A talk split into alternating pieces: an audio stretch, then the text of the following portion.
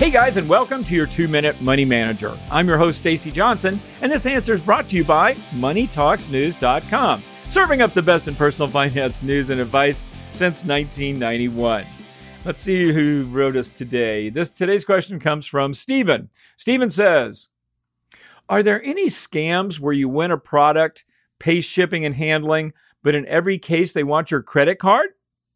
I enter lots of contests, and when I ask if they take the checks for shipping and handling, they all say no. They all want his credit card. Oh my God. I'm so glad you contacted me, Stephen, because this reminds me of the saddest story that I ever covered. You know, I've been a consumer reporter on TV for nearly 30 years. So I've covered lots of really sad stories, you guys. Consumers being ripped off, overcharged, ignored, cheated, foreclosed, you name it. But the saddest story I ever personally witnessed occurred back in 2013. It involved an 82 year old woman. Her name was Rita. And I guarantee you, you have met people just like her. She was a tiny, kind old woman. She had a sparkle in her eyes and that permanent smile on her face. You know, she's the kind of person who offers cookies and milk to every visitor. The grandma you either had yourself or wished you'd had. But anyway, here's something from the story we did at the time. This is like a cut and paste from the script. Rita was getting phone calls. The callers were telling Rita she'd won a big sweepstakes and would soon be receiving two new cars. All she had to do was send a little cash to cover the taxes and the handling fees. Rita complied, and then she waited. Several weeks later, another call. After one more small fee, her cars would be arriving. Now, anticipating the photographers she was told were going to be there, she goes to the hair salon. She gets her hair done, her makeup. She, she bought her new outfit.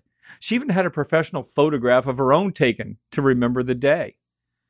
As you may have guessed, the cars never showed up. But what did show up? More calls. Lots more calls. Hundreds more calls. Sometimes dozens in a single day. When when my crew and I arrived at Rita's home that day back in 2013 to shoot her story, the phone was ringing and it never stopped.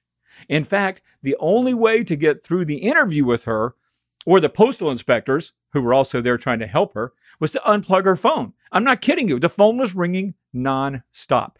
Every single caller, a Jamaican scam artist demanding money so they could deliver the prizes that she had won. Her trash can overflowing with offers. She'd lost all of her savings, guys. She'd even mortgaged her home. She'd paid tens of thousands in phony prize scam fees. She was completely destitute. A ton of scam artists had Rita's number. Why did they all have her number?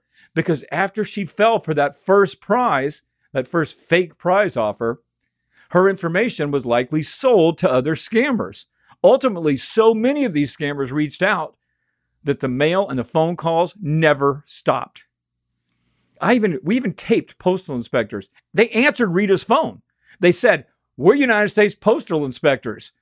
We're going to arrest you." I mean, they were screaming at them. And you know what the scammers did? They just hung up. They just called back later. They weren't afraid of US cops because they weren't in the United States. Now, the factors behind this nightmare scenario are all too common. First, Rita wasn't used to a world with so much blatant deceit. Next, she was a little confused. Now, she wasn't senile. She knew where she was. She knew enough to take care of herself. She lived alone. But until her money was totally gone, she just couldn't seem to grasp that criminals were bleeding her dry. And finally, Rita was the ideal victim because she had no one to help her. Her family lived far away. Her one local friend did what he could to help her. That's how the postal inspectors found her, and that's how I found her too. The, the postal inspectors were doing everything they could to help her, but they couldn't arrest people in Jamaica, and they couldn't seem to convince Rita to stop entering sweepstakes, answering calls, or sending people money.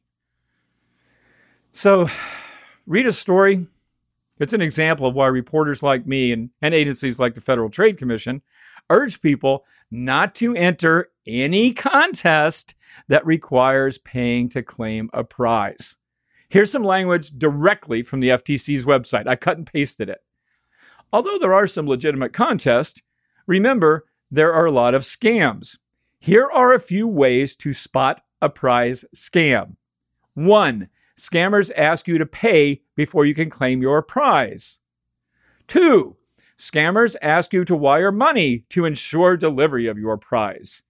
Three, scammers send you a check and ask you to send some of the money back. Now, this is pretty black and white, folks. Do not pay to win a prize. Now, here at Money Talks News, we periodically run sweepstakes. We do that to boost our subscriber base.